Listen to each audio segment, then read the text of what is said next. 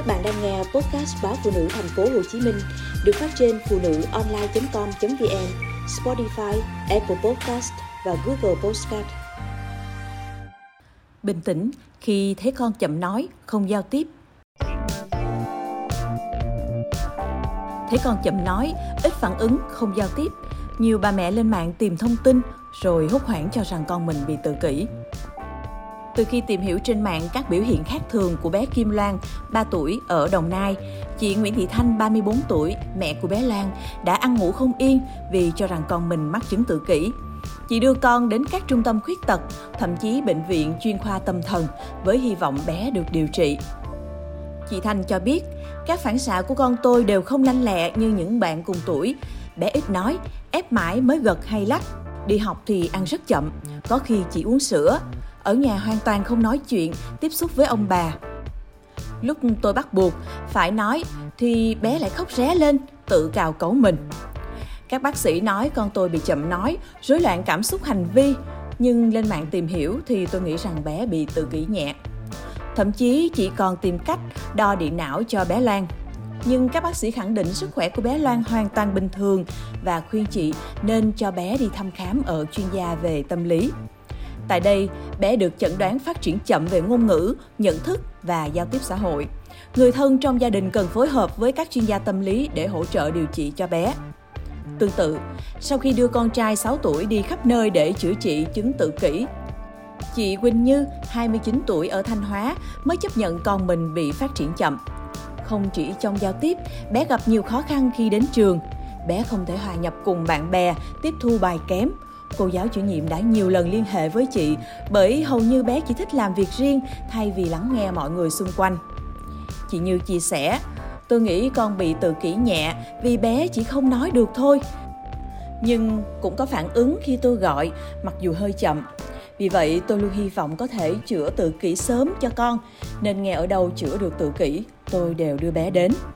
Thế mà vừa rồi đi khám tâm lý, bác sĩ nói con tôi chỉ bị phát triển chậm, nhưng đã quá trễ để can thiệp. Theo chuyên gia tâm lý, để kéo bé trai về đúng tuổi của mình, ngoài các liệu pháp can thiệp, người thân đóng vai trò rất quan trọng. Nhất là phải thật sự kiên nhẫn bởi có thể mất đến hơn 6 tháng mới nhận thấy được sự tiến bộ của con. Thạc sĩ tâm lý Nguyễn Hải Uyên, khoa tâm lý vật lý trị liệu bệnh viện Nhi đồng 2 thành phố Hồ Chí Minh cho biết, gần đây số lượng trẻ phát triển chậm được đưa đến bệnh viện tăng lên chiếm khoảng hơn 70% tổng số lượt khám hàng ngày tại khoa. May mắn đa số trẻ đến khám bị chậm nói vẫn còn cơ hội khắc phục. Tuy nhiên, vẫn có trẻ khó khăn trong cả vấn đề về ngôn ngữ và nhận thức. Có trẻ cùng lúc gặp nhiều trở ngại trong hầu hết kỹ năng như vận động, ngôn ngữ, nhận thức, giao tiếp xã hội, vân vân, gây ảnh hưởng trong học tập cũng như sinh hoạt hàng ngày.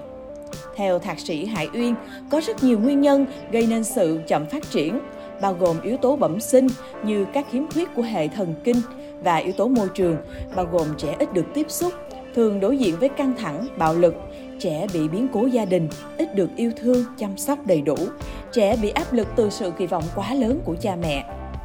Tùy theo vấn đề trẻ gặp phải, người thân cần bên cạnh giúp trẻ vượt qua. Đặc biệt, can thiệp sớm trước 3 tuổi, trẻ sẽ có nhiều cải thiện, bắt kịp với những trẻ khác. Nếu gia đình phát hiện quá trễ khi trẻ đã quá 6 tuổi thì rất khó khăn. Nhất là giai đoạn trẻ vào lớp 1, từ chậm nói, trẻ thường gặp trở ngại từng phần như tiếp thu bài giảng, giao tiếp với bạn bè, diễn đạt cảm xúc, vân vân, ảnh hưởng rất lớn đến tương lai của trẻ.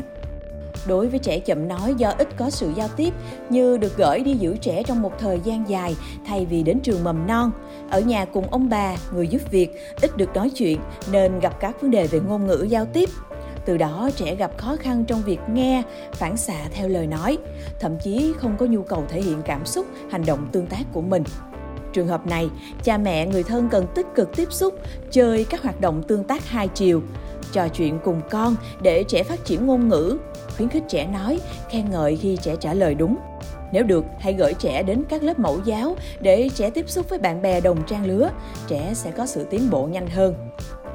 Còn khi trẻ gặp nhiều vấn đề cùng lúc, gia đình nên phối hợp với bác sĩ, chuyên viên tâm lý, giáo viên mầm non và giáo viên can thiệp giáo dục đặc biệt vân vân. Thay vì liên tục đưa trẻ đến nhiều nơi sẽ kéo dài thời gian can thiệp ở trẻ.